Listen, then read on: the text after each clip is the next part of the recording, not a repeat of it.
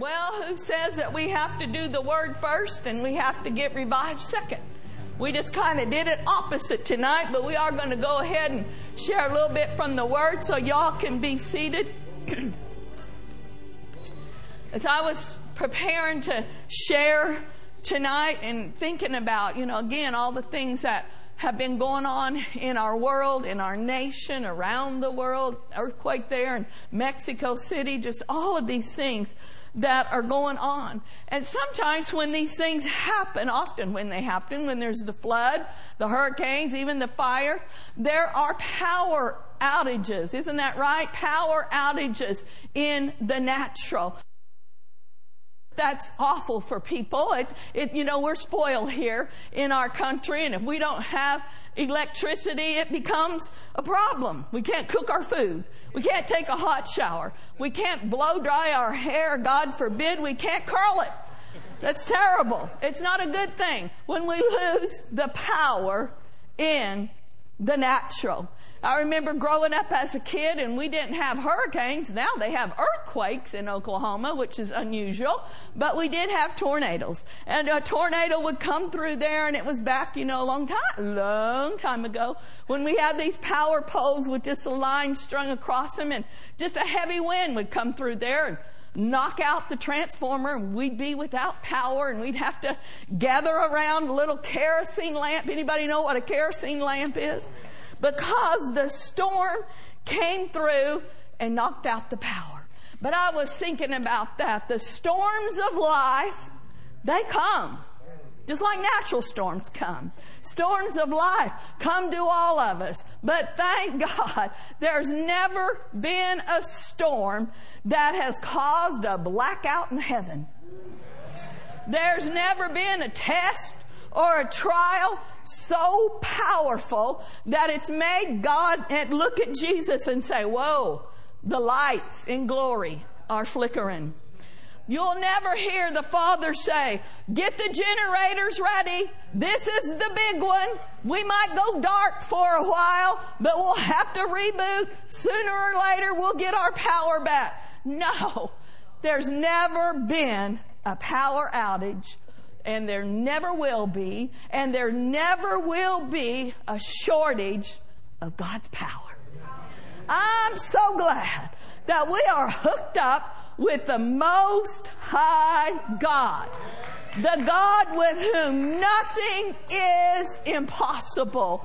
The one who the Bible says his arm is not shortened. There's not anything too big or too difficult for our God.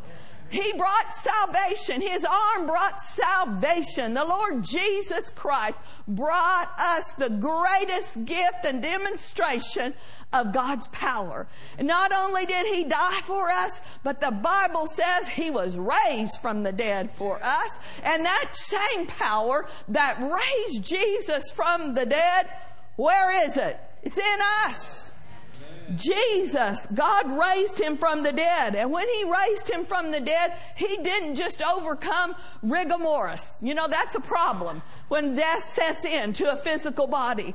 But Jesus also, he overcame death, hell, and the grave. And enough power was released when he was resurrected to destroy all the works of the devil. That's what Jesus came to do. Acts 10 38, how God anointed Jesus of Christ with power. With what? Power. And what did he do with that power? He went about doing good and healing all that were sick, all that were oppressed of the devil. And that same power is available to us. I'm going to look at a lot of my scriptures tonight, gals, from the King James Version, because I got my Bible here and I just might want to read them out of my King James Version.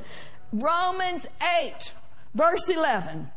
But if that Spirit that raised Christ from the dead dwells in you, he that raised up Christ from the dead shall do what? Quicken your mortal bodies by His Spirit that dwelleth in you. This says if that same spirit. It doesn't have to be an if. We gotta know so salvation. How many of you know that same spirit that raised Jesus from the dead lives in you? You've confessed Jesus as your Lord and Savior. And without a doubt, you know that you know He lives in you the greater one. Hallelujah. He's greater than bad news. He's greater than any sickness or disease. He's greater than any problems in relationships. The greater one lives on the inside of us. And that power quickens us. Hallelujah. I looked up the word quicken and I like these. To make alive, to revive. That was what was happening during that beautiful time of worship. I could just sense it. People were being revived. Some people came in here like little wilted flowers that hadn't had a drop of water in days. But you know what? Refreshing rain came down. You can have a flower that is so wilted it looks like it's on its last little petal. But if you got a little life in it and you pour some water on there, it's amazing. It comes back to life. I believe that's what's happening to us tonight. We're being revived. We're being quickened. And then this was another definition to cause to be enlivened or stimulated. When we hear the word stimulated, we often think about I do anyway. Caffeine. Cause it stimulates you. There's caffeine in chocolate. Yay. There's caffeine in coffee. Thank God for that. Thank God for Jehovah Java that waketh us up in the morning or for that little midday Dr. Pepper. I like my Dr. Pepper. But we got something greater than any caffeine boost. We got the Spirit of God in us and it says He will stimulate us. He will enliven us. Too many Christians don't have a clue about who and what lives on the inside of us. How do we become aware of this resurrection power in us? You know what's connected to it? The Word. We become aware of this power, indwelling power in us by looking into the Word. The Bible tells us in Hebrews chapter 4, I know you're familiar with this, I know I'm preaching to the Sunday night group, but y'all are hungry. You wouldn't come to Sunday night unless you were, right? So you don't come saying, oh, ho, hum, another, another message. How many of you came to receive something tonight? I know you do. I could tell. I know you did. Hallelujah. Hebrews chapter 4, verse 12. For the word of God, there's that word again, it's quick and powerful it's sharper than any two-edged sword, piercing even to the dividing asunder of soul and spirit and of the joints and marrow and is a discerner of the thoughts and the intents of the heart. Everybody say, thank God for the word. Said it's quick. Doesn't mean that it's fast necessarily. It means it's alive. The best definition or the best illustration of quick is your fingernail. Everybody look at your fingernail. I actually have not seen my fingernails in years. They're somewhere buried under these acrylic tips, but I know I have them. But you know what? If you have long fingernails, even if they are your natural nails, you can do a lot to them. You can paint them. You can pierce them. I used to get little jewels, little holes. I mean, PT, you just love it. They sit there and drill a little hole in your fingernail to put a little jewel in there. And you know what? You can clip them. No problem. No pain. As long as they stay up here in this part of your fingernail. But if they go a little too low, would get a little clipper happy and they hit the quick. Or I have had the unfortunate experience with these beautiful long nails of getting them caught It's terrible, PT. I know. I look at that face. I love to. I like to make him cringe in church. Get getting them caught or pulled him back, and it gets into the what do we call it? The quick. What is the quick part of your fingernail? The part that's alive. This part out here that's dead, do anything to it, won't feel it. But if it gets down into the quick, it's a different story. So this is telling us the Word of God, it's not dead. Our God's not dead. God is alive. And just like we don't serve a dead God, guess what? His Word is not dead. His Word is alive and has quickening power. Now listen to this verse, Hebrews 4:12 out of the Amplified. For the word that God speaks, it's alive, full of power, making it active, operative, energizing, and effective. Hallelujah.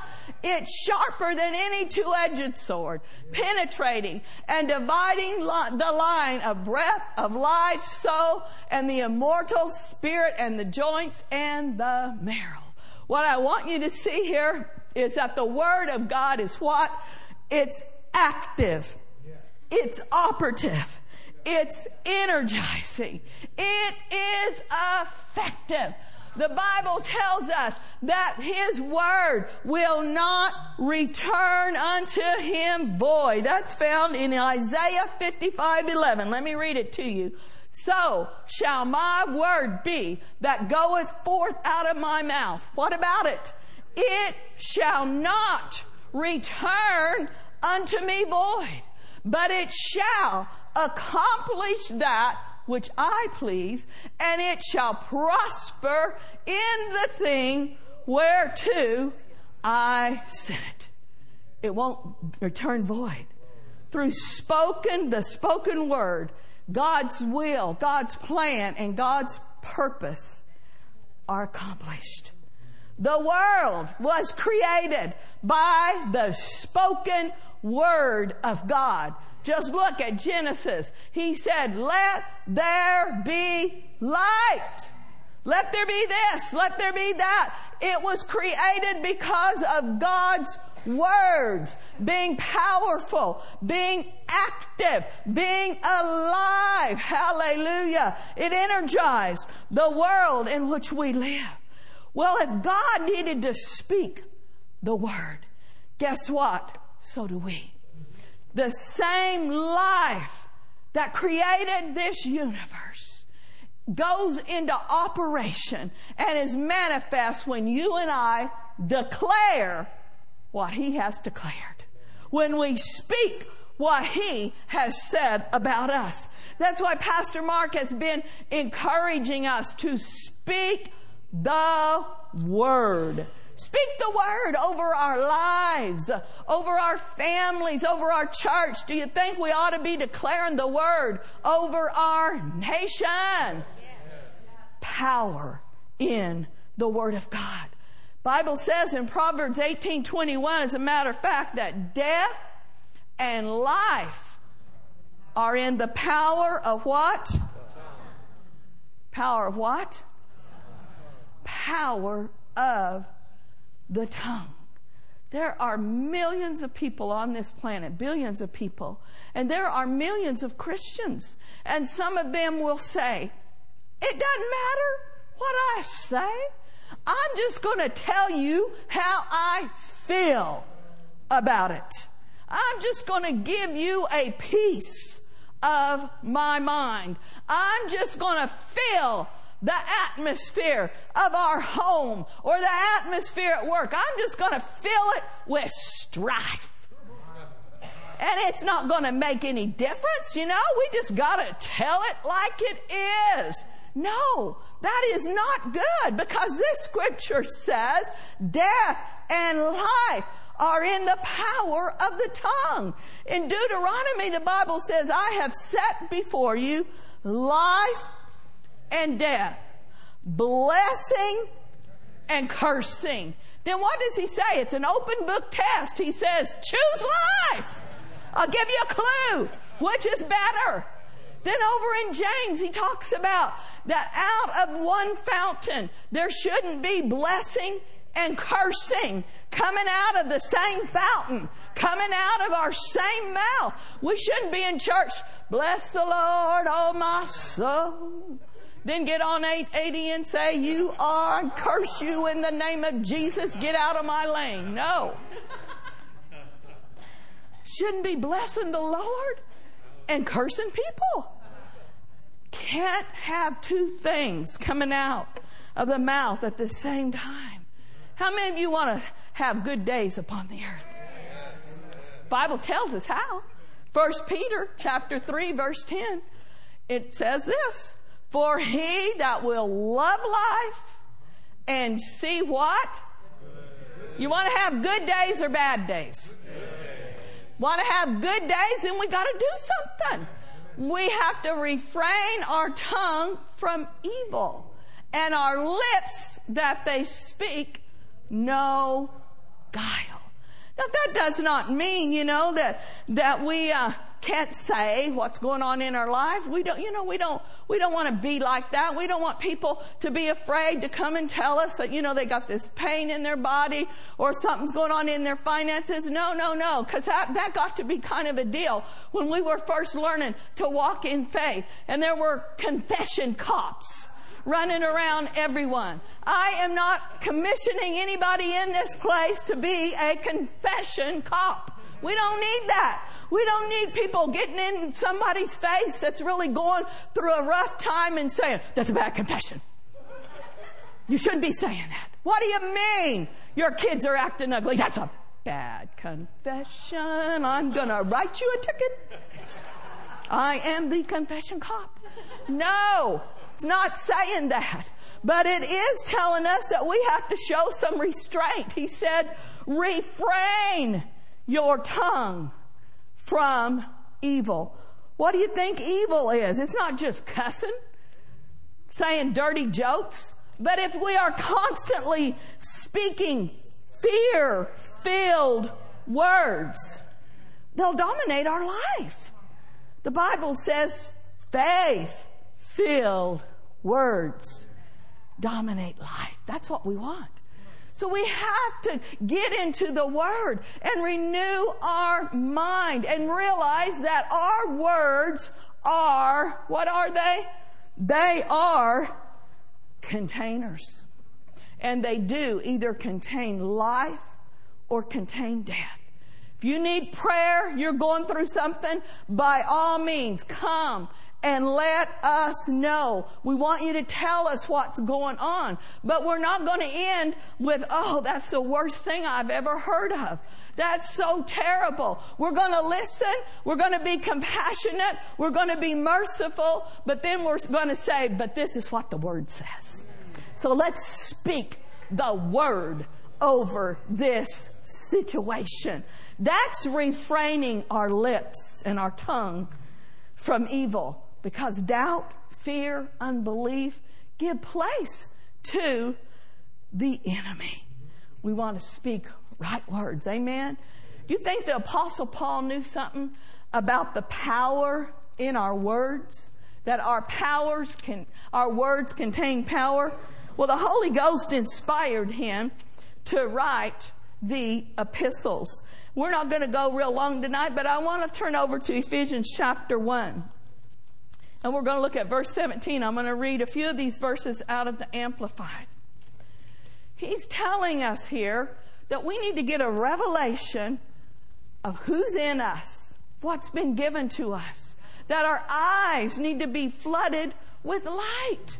If you find yourself constantly being overwhelmed by what's going on in your life, constantly bombarded with fear and worry, then you need to just take the Word of God. These are prayers here in Ephesians 1 and Ephesians 3. There are prayers that we can pray over ourselves that will bring revelation of how great our God is and how awesome of a work that Jesus did for us. So I just want to read some of these passages. We'll begin in verse 17. Again, I'm going to read it out of the Amplified. For I always pray to the God of our Lord Jesus Christ, the Father of glory, that he may grant you a spirit of wisdom. Everybody say, Father, Father grant, me grant me spirit of wisdom and revelation. And then look at this rest part of the insight into the mysteries and the secrets in the deep and intimate knowledge of Him. Do you think there's some things you have not yet discovered about the power of God? Woo! You think there's more revelation about how big and how awesome He is? Yes, there is. That's why we pray these prayers over ourselves. Then verse 18. Then this is how it happens, Lord Jesus. By having the eyes of our heart flooded with light. Now let's just read the rest of this together and you can just put your name in there. Say this, so that I can know and understand the hope to which he has called me and how rich is his glorious inheritance in the saints, his set apart ones. Now, verse 19 is really powerful. Let's read it together. And so that I, say I, so that I can know and understand what is the immeasurable, unlimited, and surpassing greatness of His power in and for us who believe as demonstrated in the working of his mighty strength. Verse 20, which he exerted in Christ when he raised him from the dead, seated him at his own right hand in the heavenly places. 21, far above, keep reading, all rule and authority and power and dominion and every name that is named above every title that can be conferred. Not only in this age and in this world, but also in the age and in the world which are to come. Paul is giving us a description of this power we're talking about. There's no power shortage in heaven, and there is no power shortage in the life of the believer. There's no lack of authority. We have His name. We have His word. And we can use that authority to take it over the principalities, the powers. He said there's no name. There's no dominion. There's nobody that is a match for what's working on the inside of you. He couldn't find just one word to describe this power at work within the believer. So in verse 19, he says this, it's immeasurable.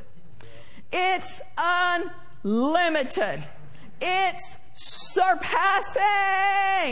It goes beyond limits. There's no end to it. Our God is a too much God. And that's what he has done with the power that he put within his believers. It surpasses, it supersedes any other force that would be arrayed against us. Paul knew something about this power. He had numerous opportunities to draw on that same spirit that raised Jesus from the dead. Most men would have collapsed. They would have quit under the physical pressure that he endured. The Bible talks about all the things that the apostle Paul went through. He was shipwrecked four times. He was in prisons often, it says. He was stoned once and not on marijuana. With rocks he was stoned. Three times was he beaten with rods.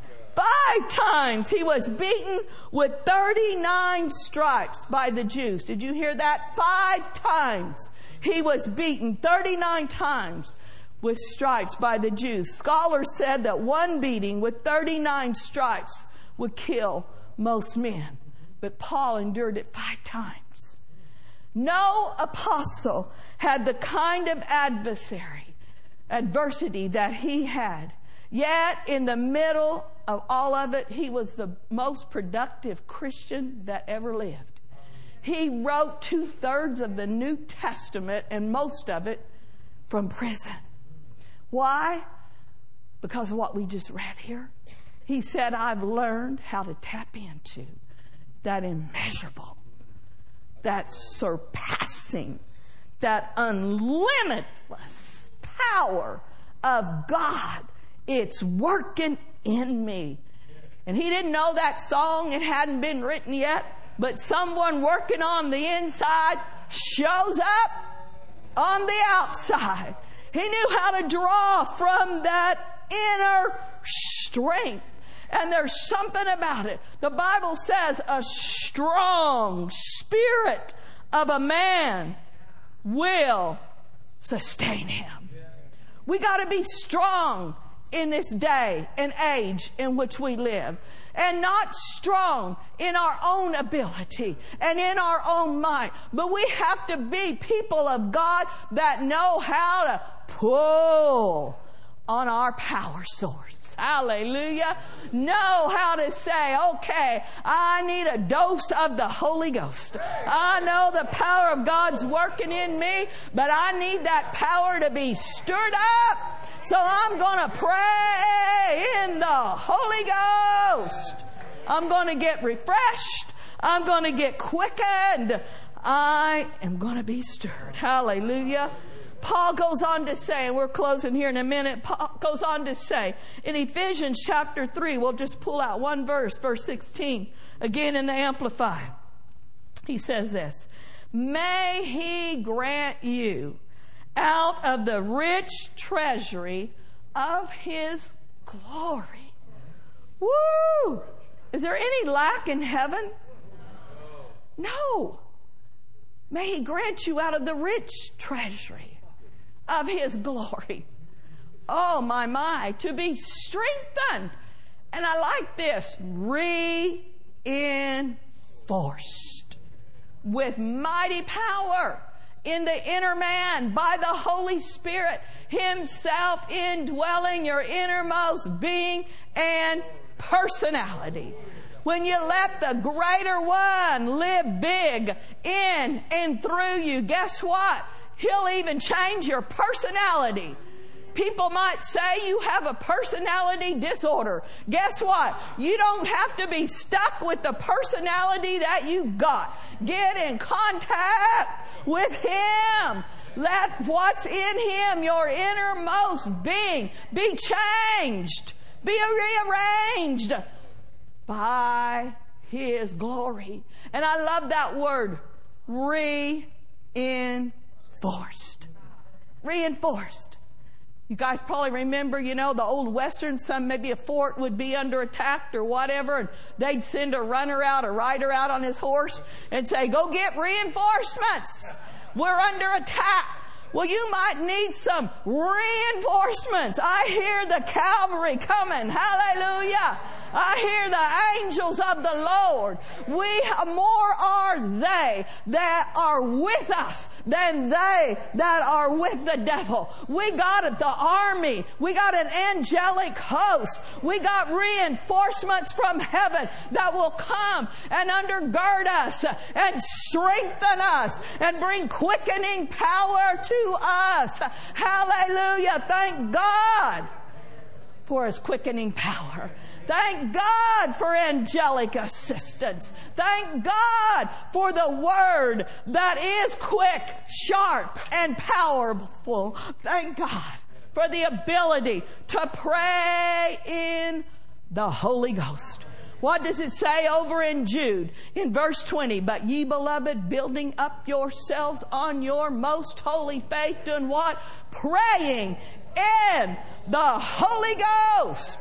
Amplified says, rising higher and higher. It's not the time for the church to be weak. We are not weak. We are strong. We are strong in the Lord and in the power of His might. And if you've been tempted to feel weak, do what the Bible says. Let the weak say, I am strong. How about this one? I can do all things through Christ who does what? He strengthens me. Hallelujah. Let's all stand to our feet and let's just thank Him a little bit more. We've already had a wonderful time in His presence, but I believe that this word, hallelujah, has this word helped solidify what happened in the presence of the Lord, that we are being revived, we are being quickened, we are being strengthened, we are not the weak. Oh, hallelujah. We are the strong. There are places to go. There are things to do. There are races to be won. And the Bible says in Isaiah 40, they that wait upon the Lord, woo, he shall renew your strength. Some of you have been tempted to go and off and die like an old buzzard, but you're not a buzzard. You're an eagle. You're an eagle. And eagles are meant to soar. Hallelujah. Let's lift our hands, our voice. Thank God for His strength. Hallelujah. Woo! Bless the Lord, oh my soul. Hallelujah. Thank you, Jesus. Thank you, Jesus. Ebakara renda and lada. Oh, let's just continue like we started. Let's just bless the Lord. Woo! Let's draw, draw, draw, draw. Sahito mashata. Draw, draw now from that well of salvation. Draw, mata Draw on that life of God that's on the inside of you. Oh, praying in the Holy Ghost. Praying in the Holy Ghost. Yeah. Oh, Hamandi di Makonda Leba Goshama. Inda Broshe. Eh, Okoyaya Sobon Ramazamata drinking in, drinking in, drinking in. Yes, we drink. Drinking in. Oh, manana na na na masamata. Ananema subakadidi mashubadotarata. La nene maziminunto brega sabakata la da bekesi bigurenda. Kalendoroto. And know ye not that your body is the temple of the Holy Ghost. God dwells in you and God wants to speak through your mouth. He wants to look out through your eyes and He wants to touch hurting people through your hands. So. So declare, I my body is the temple of the Holy Ghost. Say this I am a carrier of God's presence, God's glory, God's life, and God's light.